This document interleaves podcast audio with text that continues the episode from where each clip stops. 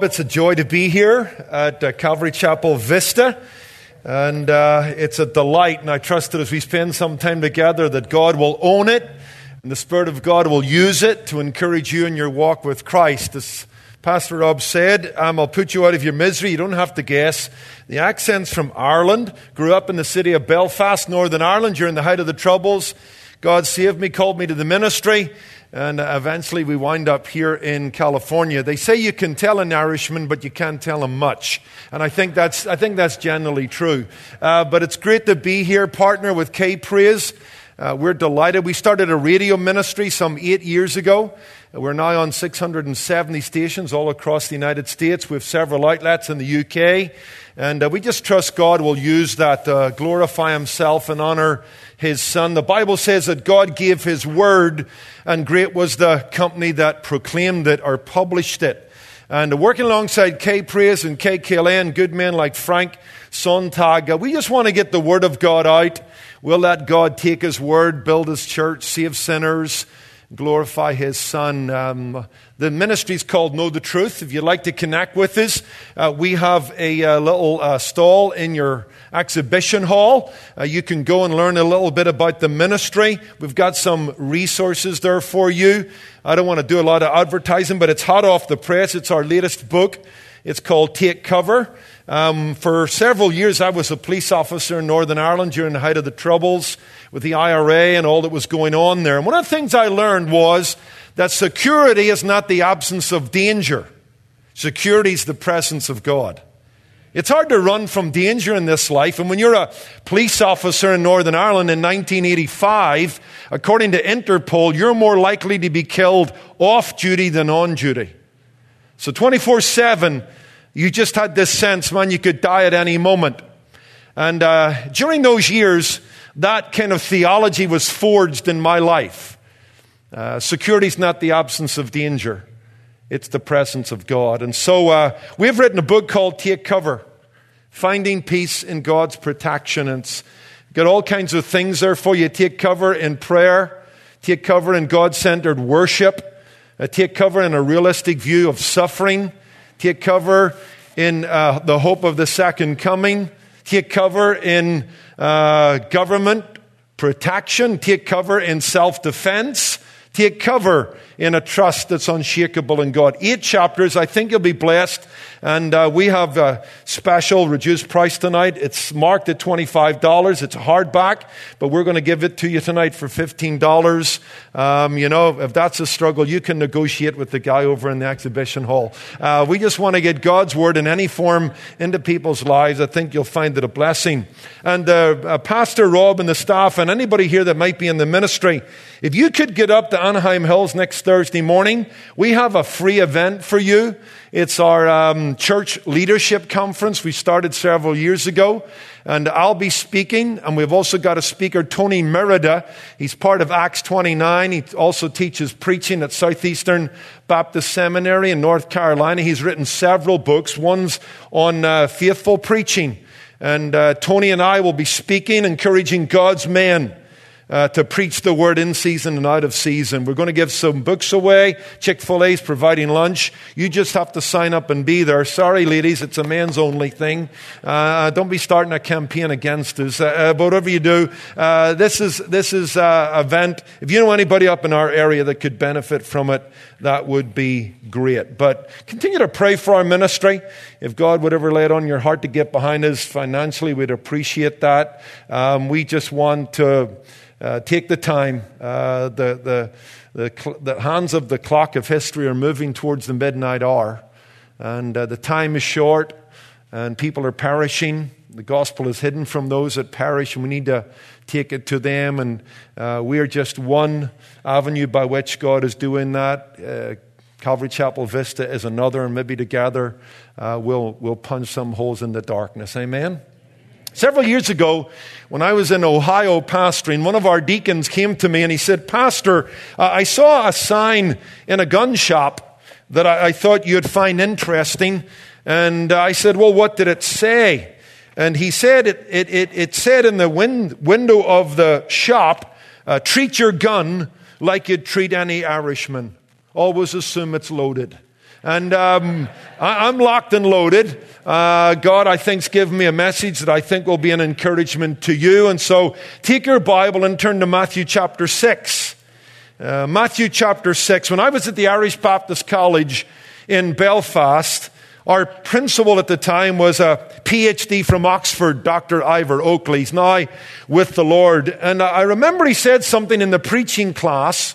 He said this to all the preachers: preach to broken hearts, for there's one in every pew. Preach to anxious hearts, and you'll never lack an audience. And I think that's true. And so I want to speak tonight on the subject, stop your worrying. I don't know if you're a worrywart, but Jesus Christ has something to say about that. And so we're going to expound God's word from Matthew 6, verse 25 to 34, a message I've called Stop Your Worrying. It's as blunt as that. We're going to see that Jesus three times in this Sermon on the Mount will command you as a disciple of his to stop worrying. Stop you're worrying. Let's take time to read God's word together. We have a little tradition in our church. Maybe I can have you follow it here. When God's word is read, we stand. So would you please do that? Matthew chapter 6, verse 25. Let's follow along. I'm reading from the New King James translation of Holy Scripture. Therefore I say to you, do not worry about your life, what you will eat or what you will drink, nor about your body, what you will put on. Is not life more than food and the body more than clothing? Look at the birds of the air, for they neither sow nor reap nor gather into barns, yet your heavenly Father feeds them. Are you not of more value than they? Which of you by worrying can add one cubit to his stature? So why do you worry about clothing? Consider the lilies of the field, how they grow. They neither toil nor spin. And yet I say to you that even Solomon in all his glory was not arrayed like one of these. Now, if God so clothes the grass of the field, which today is and tomorrow is thrown into the oven, will he not much more clothe you, O you of little faith? Therefore, do not worry, saying, what shall we eat? Or what shall we drink? Or what shall we wear? For after all these things the Gentiles seek, for your heavenly Father knows that you need all these things. But seek first the kingdom of God and his righteousness, and all these things shall be added to you. Therefore, do not worry about tomorrow, for tomorrow will worry about its own things. Sufficient for the day is its own trouble. Amen? You may be seated. I like the story of the guy who was asked by a friend, you sure look worried. Are you okay? And he responded, you don't know the half of it. He says, I've got so many troubles and I've got so many worries that if one more bad thing happens today, I'll have to wait 2 weeks before I can start to worry about it. Life has its worries. They're inescapable. They're unavoidable. As Americans, we're worried about the growing divide in our country. We're worried about rising health costs. We're worried about, or we should be worried about, the national debt, the specter of Islamic terror. As Americans, we're worried about a host of things. As parents, we're worried about the safety of our neighborhoods, are we not? Failing schools. A morally toxic environment for our children to grow up in. As individuals, we may be worried about our health, our finances, retirement, happiness, relationships. We may even be worried about the state of our walk with God. It seems that today, wherever you look, whoever you talk to, however you slice it, there are so many things to worry about. In fact, there's so many things to worry about, you and I might be even worried that we're not worried, and if we're not worried, maybe we should start worrying. Now, to one degree or another, we all wrestle with anxiety, fear, worry. And yet we all know at the back of our mind we ought not to. And we all know that it really doesn't do any good anyway. If it does anything, it drains our energies, it distorts our emotions, it dulls our effectiveness.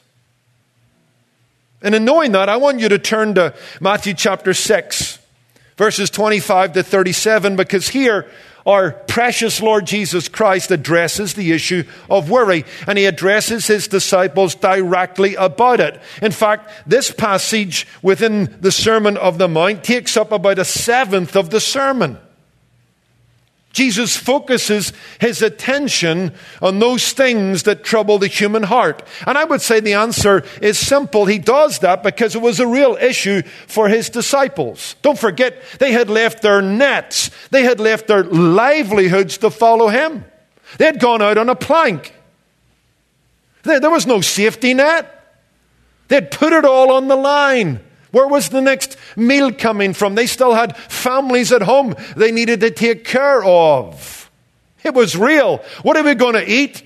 What are we going to drink? What are we going to wear? And then on top of that, the culture itself was a culture, a context that would generate worry. In my study, I'm told that the average Israelite was taxed up to 40% of their income by the Romans. This was a region plagued by famine and drought. The economy was a day-to-day scraping a living out of whatever you could get your hands on. Employers paid their employees every day. They live from hand to mouth. That's why Jesus taught his disciples to pray for their daily bread. They didn't have pantries that were stocked with food. They didn't have savings. This was a day-to-day existence. And if you didn't get hired, that was bad news for your family. And so this is the context of the Sermon on the Mount. Worry was real. Practical matters were at the forefront of people's minds. But here's what's interesting. Given that context, where you can actually make a good argument to excuse yourself for worrying, because the worries were real, not imagined. Yet Jesus gives them no room to worry. Three times in our passage, verse 25, verse 31, verse 34, he commands them, it's an imperative in the Greek, he commands them to stop worrying. He allows no elbow room for a disciple of his to spend time worrying. It's forbidden. They're to stop it immediately. And let me put the text in its context just briefly. You've got to do that. Because as we were taught at the Master's Seminary, a text out of its context is a pretext for error. And I want you to notice how our section begins. It begins with a therefore. That means it's linked to the previous argument, or it's tied to the immediate verses. Look at verse 24. No one can serve two masters, for either he will hate the one or love the other, or else he will be loyal to one and despise the other. You cannot serve God and mammon, or God and money, or God and material things. That's the premise for the therefore. Having warned the rich not to make an idol of their money, Jesus now seeks to comfort the poor who never have enough money. And I think you and I want to make some linkage here so we might understand. I think Jesus is raising a question that the passage we're about to look at will answer. Here's the question. Will you allow money to be your God, or will God be your treasure? And the answer to that question will determine whether you live a peaceful life or a life riddled with worry and anxiety. Because if you make money your God, if you make an idol of material things, you will never feel insecure. Because money will never guard you. You will spend your life anxiously guarding your money. Hasn't it been said that money's a great servant, but it's a terrible master? And Jesus is saying, hey, is money going to be your God, or is God going to be your treasure? Because if God is your treasure, then your trust is in the one who made all things. If your trust is in your money, then you're trusting something that God made. What is it going to be? And listen, if God is your trust and God is your treasure, and you live out your life in a knowledge that He's your Father and He knows the things you have need of, and He cares for His children more than His pets, because if He takes care of the birds of the air and the grass of the field, will He not take care of you? Once you trust God as your Father, anxiety flees away. So that's the context of our text. Is God going to be your treasure, or is money going to be your God? If money's your God, you'll spend the rest of your life in anxiety guarding it, because it will never guard you. Or if God is your treasure, the one who made heaven and earth, the cattle on 1,000 hills are His, says the psalmist. Can God not take care of you? Wasn't it A.W. Tozer who said that the man who has God and everything else is nothing more than the man who has God and nothing else, because the man who has God has everything in one? So let's look at our text. I hope you write notes. Our folks do. Follow along. Get something out of the sermon, something to write down, meditate upon day and night. Number one, as Jesus addresses this, He makes several arguments to stop your worrying. Number one, worry is unlawful. Number one, worry is unlawful. I've already alluded to this fact that 3 times in the Greek grammar, Jesus speaks in the imperative.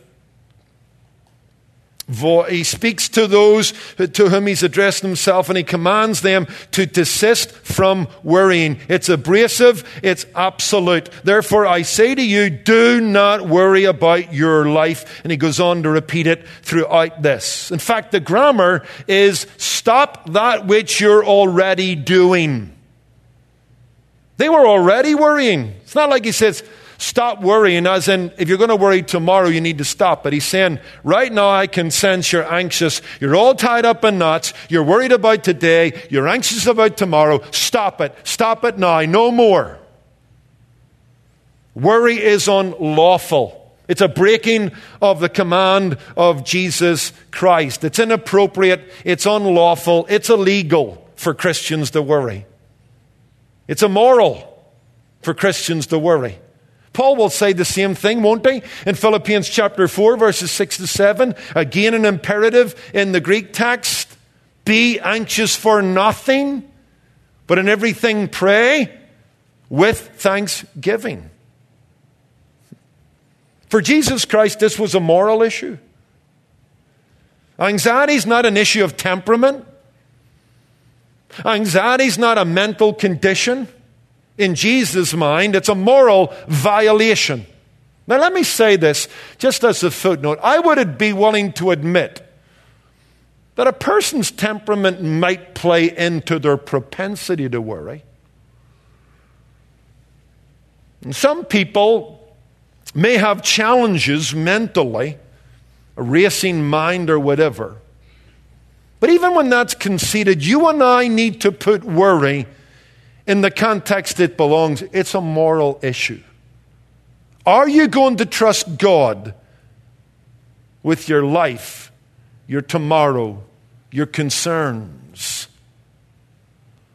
Or are you going to try and be the master of your own fate and the captain of your own soul? Are you going to give the impression to the world that God can't be trusted? It's a moral issue, my friend. That's why it's unlawful. That's why we've got to stop making excuses for ourselves. And we've got to put this sin where it belongs. Because I don't know if you agree with me. I hope you do. If you don't, you've got the right to be wrong. But here's the issue. Here's the issue. This is one of the respectable sins of the church. If you've read a book by Jerry Bridges, it's called Respectable Sins, and he puts this as one of them. And his whole thesis is, if you look at the contemporary church, we're preoccupied with the sins of the society, the big sins. And we'll go on our rant about transgenderism. We'll go on our rant about homosexuality and the big immoral sins of our day. And you know what? I have no argument against that. Those are outside the will of God. Those are a violation of God's law. They ought to be opposed and spoken against. But hold on a minute. As my mother used to say to me, Philip, when you point the finger at someone, always remember there's two pointing back. And the finger that would point at us, while we bemoan the growing secularism and the moral relativity of our day, you and I need to realize that sin, that worry is a sin, and it is practical atheism. And we should stop this selective disgust where it's a respectable sin. There are no respectable sins. Now, the Catholics have their venial sins and their mortal sins. They categorize sin. All sin is mortal, by the way. Sin brings forth death in any form. But even as Protestants or evangelicals, we have got our kind of respectable sins and then our abhorrent sins. And I don't think Jesus gives us that latitude, does he? Let me throw out a little scenario and we'll try and move on. Just to kind of crystallize what I'm trying to say. Imagine you're at a small group here at Calvary Chapel Vista, and it's a prayer time. Everybody's sharing things to be prayed for. And one person says, you know, I need to be honest tonight. I'm just going to come out plain and simple. I'm addicted to pornography, and I need help. In many situations, you know, while people will minister, they'll be, if not outwardly, they'll be inwardly. That's kind of, you know, gasping. Wow. That's bad. 5 minutes earlier, but someone had said, you know what, could you guys pray for me because I'm a chronic worrier?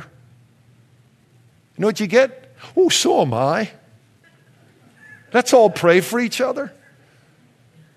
You've just admitted that you constantly sin and express distrust in God. But that's one of those reasonable sins. Respectable sins. I just want to remind you, Jesus has just told men who have left everything for him. In a culture where there is no social security, no safety net, to cut it out. Stop the worrying. Unacceptable. Wasn't it John Wesley, the great Methodist preacher, who said, I can no more worry than I can curse and swear? Or I like a story that Gary Enrig tells in his book on, a book on Judges, where he talks about this lady who goes to the priest and gets into the confessional box and says, you know what, Father, I want to confess the sin of vanity. Every time I look in the mirror, I can't help but conclude, I'm beautiful. I mean, I'm absolutely drop dead gorgeous. The priest opens the little window, takes a look at her, and he says, look, don't worry about it, sister. That's not a sin, that's a mistake. Well, Jesus would have us know that worry's not a mistake. It's not a temperament issue. It's a sin. It's an breaking of God's law. And we'll see before we're done tonight, it's no small sin. It's practical atheism. It's blatant materialism. It's a denial of providence. It's a waste of your time. It's futile. And it's a terrible testimony to the world. Add all of those things together, and there's nothing good about worrying.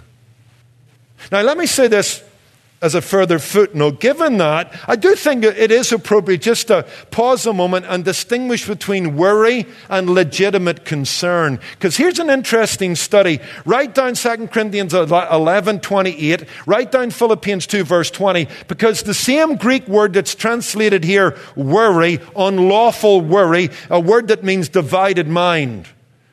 where you're kind of, I'm going to trust God, I'm not going to trust God, I'm going to trust God, I'm not going to trust God, and you're caught in the middle and you don't do either. In fact, more to not trusting him. This is our word. But interestingly, it appears in Philippians 2:20 to speak of Timothy's great care for the Philippian church. It's translated there, care. No one cares for you like Timothy. In 2 Corinthians 11, verse 28, it's used to describe, remember how Paul tells about all that he went through? Shipwrecks, beatings, nakedness, stoning, near death. And then he says on top of that, I have the care of the churches. That's our word. Now that's legitimate care. That's legitimate worry, if you want to put it that way. Jesus isn't prohibiting legitimate concern. Those things that even might keep you up at night a little bit. A prodigal son who needs to come back home to Christ. You've got a big job. You may be an architect. Have you calculated your figures right? Are your measurements true? Is this thing going to hold up under pressure? Nothing wrong with being a little bit legitimately concerned about that, because a lot of stuff rides on it. Should we be concerned about the moral collapse of our country? Absolutely. There's a whole host of things we should be genuinely concerned about, caring toward. But somehow, somewhere, there's a fine line where that good worry becomes bad worry. And it's hard to draw it, but I think you'll know it when you've crossed it. And I wrote down a few things that I think will help you realize, you know what, I've gone from good worry to bad worry. In fact, I remember when I preached a version of this sermon many years ago in a church I pastored in Ohio, a dear young mother in our church, Stephanie Blair, wrote me an email, said, Pastor, that was so helpful. I'm working hard at stopping, I always remember this little phrase, I'm working hard at stopping my good worries become bad worries. I think we all fight that.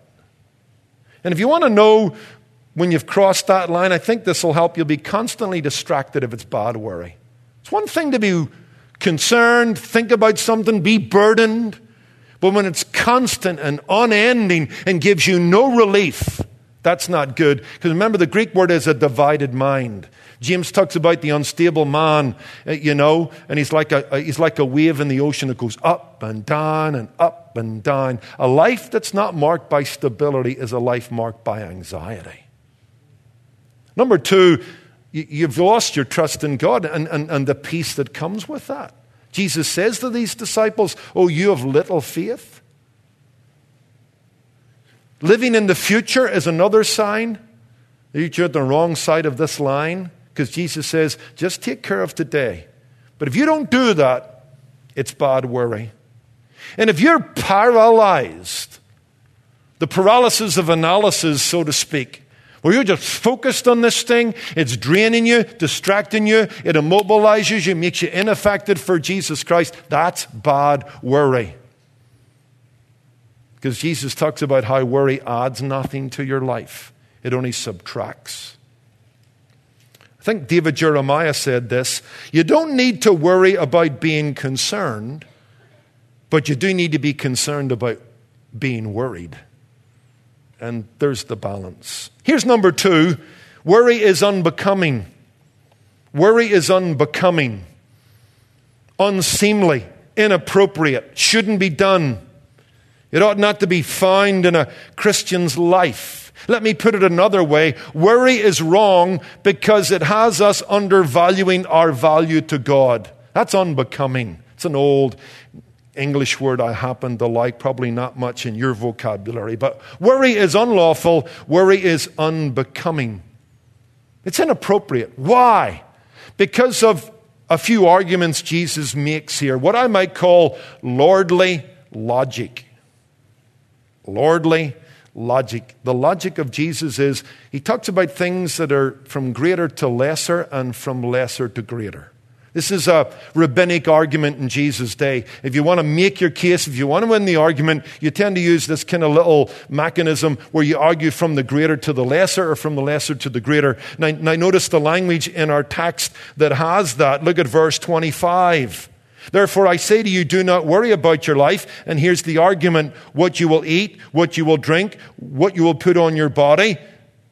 Because is not life more than food and body more than clothing? He goes from the greater to the lesser. What's the argument Jesus is making? What's the lordly logic here? Well, hold on a minute. If he gives you life, won't he give you the things necessary for life? I mean, don't those two things go together in most cases? And even think about it. For 9 months of our life, in our mother's bellies, we didn't worry, nor could we worry. We had the ability to worry. And yet God took care of us. We got 9 months of room and board for free. And that's what Jesus is saying. Hold on a minute, you guys, getting yourselves all in a tizzy and all worked up. It's not life more than food and clothing. I mean, this is a kind of stupid illustration, but it kind of makes the point. When I was buying my wife the engagement ring in a jeweler's shop in Belfast, we ultimately picked it. You know, we were on a bit of a budget, which she's been reminding me of recently that this wasn't a great ring. We were at Bible college at the time, so I think I've got something coming down the line here I need to start saving up for. She's taking me to Costco a lot at the moment and showing me these nice rings just inside the door. But here's the deal. We bought this ring, and I was stupid enough to say to the girl as we made the deal, do we get a wee box with that? And she kind of looked at me like, you know, are you the village idiot? Of course you get a box. You just shelled out several £100s. We're going to give you a £2 box, and we're going to put it in a nice little bag, and we'll put a bow and a ribbon on it. That's a bad illustration, but the point is, yeah, you bought the ring, you get the box. You bought the ring, you get the box. Jesus is saying you got life. It was given to you by God. Are you telling me that God's not up to giving you the food and clothes that go with it? And then you go from the lesser to the greater. Because in verses 26 through 30, what is he saying? Look at the birds of the air, for they neither sow nor reap nor gather into barns, yet your heavenly Father feeds them. Are you not more valuable than they? This is a value issue. See, it's unbecoming to worry, because when you worry, you're saying you don't count to God. That he puts no value on his children. What kind of a father would that be? That would be a deadbeat dad. And don't dare give the world the impression that our father is a deadbeat dad. So this is Jesus' argument here, from the greater to the lesser to the greater. Look at the birds of the air. God takes care of them. Your heavenly Father feeds them. Are you not more valuable than them? He talks about the grass of the field that grows one day and is burned tomorrow, and yet that grass and the flowers that surround it, their beauty is greater than Solomon's. And we read in verse 30, will he not much more clothe you? If he clothes the ground with grass and tax it down with flowers, won't he take care of you? Because you see, man and woman is the pinnacle of God's creation. I mean, we're distinct from the rest of creation. We were made in God's image. No animal was made in God's image. We were made for fellowship with God. Beyond the fall, we have been redeemed by the blood of Jesus Christ, indwelt by the gift of the Holy Spirit within. We're the apple of his eye. We're precious to him. So don't you think if he takes care of the wider creation, won't he take care of the pinnacle of creation, man? Well, of course he will. That's why worry is unbecoming. Look at the birds of the air. Your heavenly Father feeds them. John Stott, the great expositor, said that if you love birds or the study of birds, that's called ornithology. But here in Matthew 6, we have ornithology. Go look at the birds of the air. When my wife and I were thinking about leaving Northern Ireland, all that we knew, the place of our friendships, our home with three little girls, 5, 3, and 1, to come out to the Master's Seminary. That was a big move, and with it came all kinds of anxieties and concerns. We were leaving a church ministry. We're coming to the most expensive real estate in the United States, coming to the left, the loony coast. It was like a whole lot of things were bothering us and bugging us. And we were sitting down one night praying, and as we were reading, and that night we happened to read The Message by Eugene Peterson. I wouldn't recommend it as an accurate translation, but as a paraphrase, it just can catch your imagination sometimes. And in that book, we were reading Matthew 6. And Eugene Peterson translates the phrase, "Go look at the birds of the air. They don't worry about gathering food, and your Father takes care of them." He phrased it like this: "Look at the birds of the air, careless in the care of God." Beautiful. That really helped us. 3 little girls in the living room, boxes all around us because we were leaving to come to the Master's Seminary. Big move. But that night, a peace settled, because you know what? We can be careless in the care of God. The birds are. Aren't we much more precious than they are? Isn't there that old poem? You might know, maybe young people don't know, but it's good. "Said the robin to the sparrow, I should really like to know why these anxious human beings rush around and worry so. Said the sparrow to the robin, friend, I think that it must be that they do not have a heavenly Father who cares for them like you and me." But we do. God sent His Son to redeem us. And those of us that have put our trust in Jesus Christ, He's given us the engagement ring of the Holy Spirit. Loves us eternally. Why do we worry?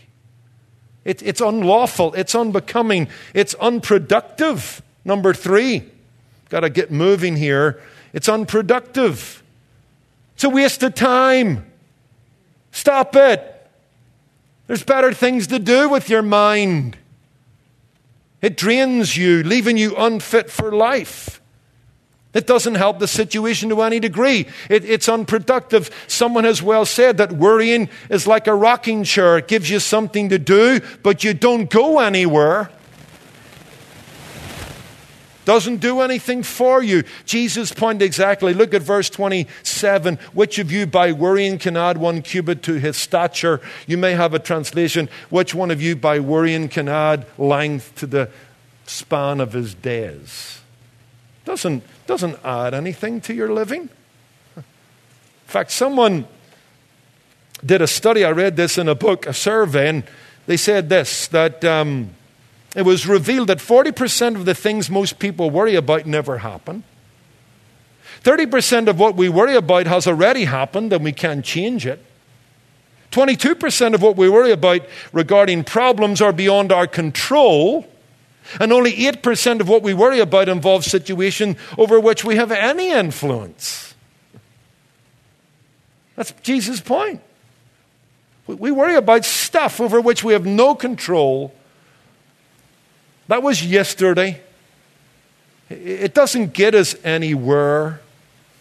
Although we think it does sometimes. A pastor preached on that. You know what? Worry's unproductive. It doesn't achieve anything. And a man came up to him after the service and says, "Pastor, you're wrong." He says, "I've been worrying my whole life and none of the things I've ever worried about has actually happened." Yeah, some of you got it. Well, he's making the point. Of course they didn't happen because they were never going to happen, whether you worried about them or not. Worry doesn't change anything. Doesn't make life better. Doesn't add to your life. Come on, you can testify to that tonight. In fact, I would say this, and you know this, it doesn't add to life. It actually subtracts from life. We think we worry with our minds, but you worry with your stomach.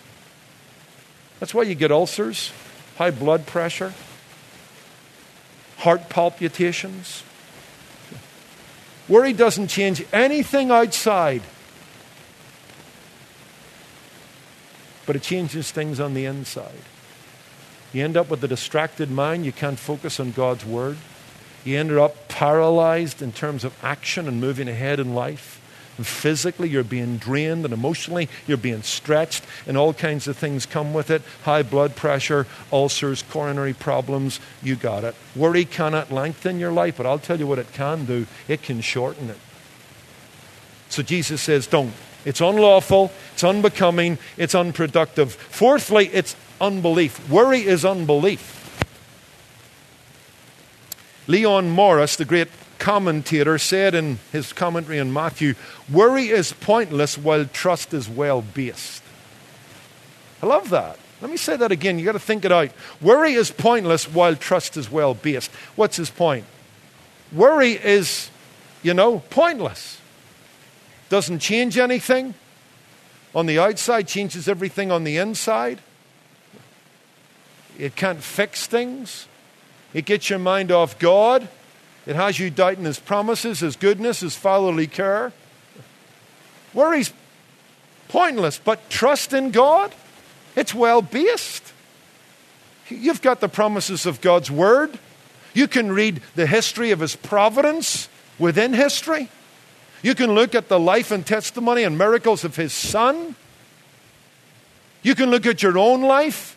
Surely goodness and mercy has followed me all the days of my life. You can draw from that well and remember that the God who was with you yesterday is with you today and has promised never to forsake you or fail you tomorrow.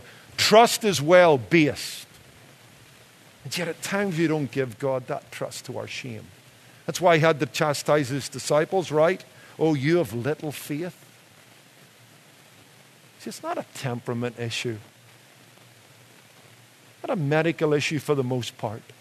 It's a moral issue. Where are you going to weigh your anchor?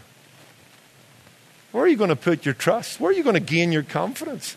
If it's in the Word, if it's in the gospel, if it's in the promises of the indwelling presence of God, heaven ahead. Those things don't change. See, worry has us looking into an unknown future while simultaneously blinding us to the past and present faithfulness of God within creation all around us. Look at the birds and the grass of the field. That's why Jesus shouts to His disciples, look at the birds. Consider the grass. Strong language in the Greek.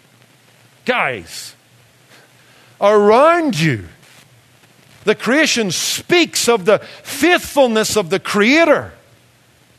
Aren't you much more precious? Have I not made that argument already? Give Him your trust. Some of my life verses are Psalm 37, 3-5. And one of the verses there is, trust in the Lord and feed on His faithfulness. If you come to our home, we've got all kinds of things around our home, from travels abroad, missions trips. You come through the front door, we have a half-circle table with about 40 pictures going across generations. I want my girls to realize God has been good on the De Courcy side. My wife is from Scotland on the Elliott side. God is faithful. There's things all around our home. It's a museum to God's faithfulness. That's why Deuteronomy talks about putting stuff on the doorposts and on the walls and on the lintels of your home. Remind yourself of God's faithfulness. Give Him your trust. He's worthy of it. His character, His providence, His promises, and the evidences that are all around your own life. It's terrible that we don't give Him that trust. That's why George Mueller said, the beginning of anxiety is the end of faith, and the beginning of true faith is the end of anxiety. Surely a great God who has made the heavens and the earth and for whom nothing is impossible is worthy of more than little faith. Surely a covenant-keeping God whose promises are yes and amen in Jesus Christ deserves more than little faith. Surely a sacrificing God who spared not His own Son but delivered Him up for us all and has promised with Him to give us all things is worthy of more than our little faith. Let's repent tonight of our lack of trust in a God who's been faithful. Vance Havner was an old Southern Baptist evangelist. I like reading his stuff. He tells about a lady who's got a lot of ailments, has left things a little late. She runs to her doctor, and doctor examines her and comes up with a prognosis and basically says, "Lady, there's not much we can do for you. It's a bit late. You're just going to have to trust the Lord." To which she replies, "Oh, doctor, has it come to that?" Vance Havner likes to tell that story, and he always likes to say, it always comes to that. Why not begin with that? Jesus' argument. I know time's gone. We'll squeeze these last two thoughts in. Worry is unholy. Is that okay, Steve? All right. You still with me? Yes. Have we got to get kids out of the children's ministry, Bob? Are we good for another couple of minutes? All right. Worry is unholy. I'll try and make this one fast because I don't want to miss the last one. Worry is unholy. We've touched on this, but the point I'm making is this. It demeans God in all his holiness and in all his glory and in all his beauty. It robs him of his glory. It presents him to the world as no better than a petty deity. Because this is Jesus' argument in verses 31 to 33. Therefore, do not worry, saying what we will eat, what we will drink, what we will wear. Now, notice this. For after all these things the Gentiles seek.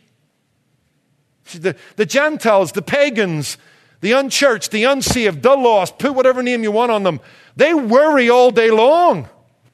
They're scraping for material gain and material security. That's what the Gentiles do, and they do it all day long. But, notice this, for your heavenly Father knows what you need. Therefore, seek his kingdom, and he will add unto you the things necessary for to fulfill his will.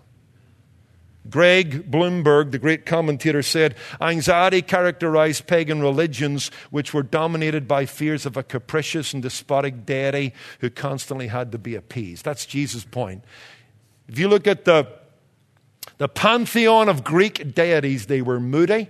They fought among themselves. They copulated with each other. There was murder in the heavens among the supposed Greek deities. They were capricious, moody. And the Greek, the man who was pagan, would look to his deity with head to the ground, hand to the head, wondering when the lightning was going to strike. No security, no love, no relationship.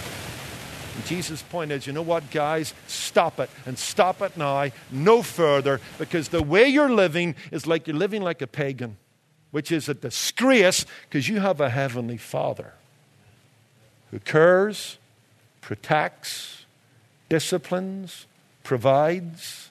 In fact, he delivered up his own Son for us all. And will he not with him give us all things? Guys, cut it out. You're a terrible advertisement.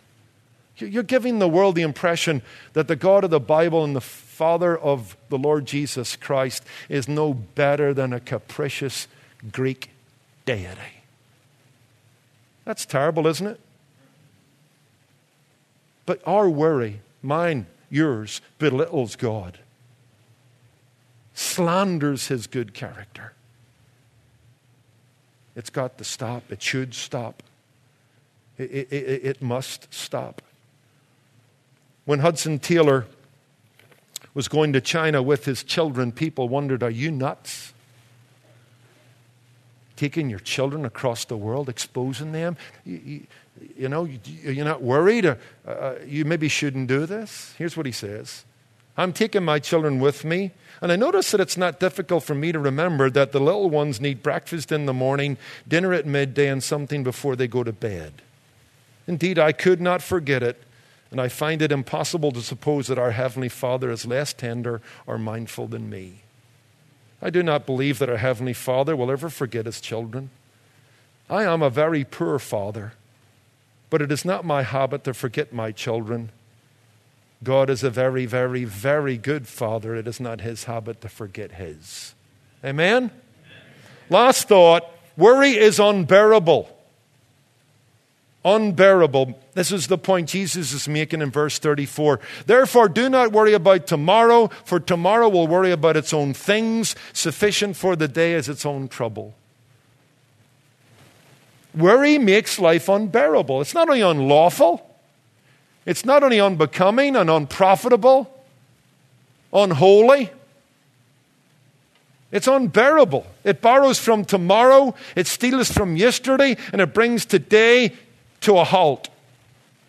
No one can live happily or peacefully 2 or 3 times out a day, and that's Jesus' point. And yet that's what we do when we worry. We heap onto our plate the regrets of yesterday, the fears of tomorrow, the problems of today. Why do you feel overwhelmed? Because you overwhelm yourself. Jesus knows that we worry so much because we worry too much. Now, he's happy for us to be concerned about legitimate issues in life. But it mustn't become bad worry. And the other thing he wants us to know is just worry and be concerned about today. Because there's enough trouble today. But you can bear life one day at a time. But you try and live life 2, 3, 4 days at a time. There's no grace for that. No grace for that. What about Deuteronomy 33:25? As your days, what does it say? So shall your strength be. God's going to give you enough strength for each day you live. But if you live 2 days at a time, by about noon you're out of strength because you're using up too much strength. It was meant to last you one day, but you've exhausted it because you're living 2, 3, 4, 5, 6 days at a time. That's Jesus' point. Forget about tomorrow. Focus on today. Worry doesn't drain tomorrow of its sorrows. It drains today of its strength. The secret to not worrying is to live one day at a time. Don't be making things harder by picking a fight with tomorrow.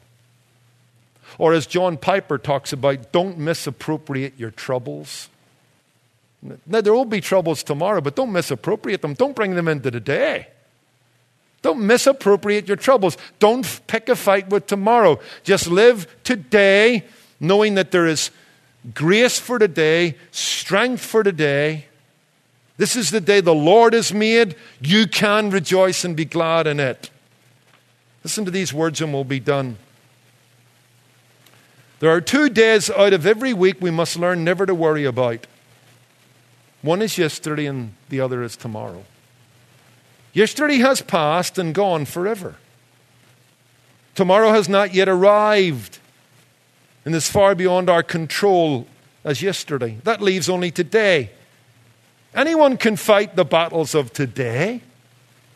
Any woman can carry the burdens of one day. Any can resist the temptations of one day. Only when we willingly add the burdens of those 2 awful eternities, yesterday and tomorrow, such burdens as only the Almighty can sustain, do we break down.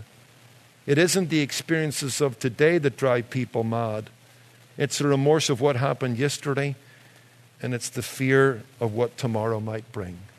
It's true. Corrie ten Boom spent a part of her life in a concentration camp along with her sister Betsy. Betsy never got out. They'd been put there by the Germans because they had housed Jews in their home in Holland. But she escapes eventually. And she traveled the world saying to people this, there is no pit so deep that he is not deeper still. And one day also, leaving cultured Church of England ministers, she embarrassed them a little by getting onto a train, and as it pulled out of the station, she poked her head out the window and shouted to them, guys, don't wrestle, just nestle. Love that little statement. That's what God is saying here. Don't wrestle. Just nestle. Just fall into my arms. I'm your father. I've got the whole world in my hand. I can take care of you. What I'm going to redeem your soul and not take care of your life. I'm going to give you life and not take care of your body. I took care of you yesterday. I'm not going to take care of you today. And if I take care of you today, I'm not going to take care of you tomorrow. Come on. Stop it. Stop doing that to yourself. Stop doing that to me. Stop bringing the gospel into disrepute. Stop your worrying. Give me your trust. I'm worthy of your trust. And I will keep them in perfect peace, whose mind is stayed on me and who trust in me. Amen? Lord, we thank you for our time in the Word. What a friend we have in Jesus. All our sins and griefs to bear. What a privilege to carry everything to God in prayer. And oh, what peace we often forfeit. And oh, what needless pain we bear, all because we do not carry everything to God in prayer. Lord, we thank you for this prescription that's been written in the handwriting of Jesus Christ, signed by the Master himself. Help us to take the prescription. We know the malady, we know the sickness, it's worry, it's anxiety, it's a lack of trust in you. We need to be healed. We thank you this prescription will do it. So help us not just to hear the word, but to receive it and do it. For we ask and pray it in Jesus' name. Amen.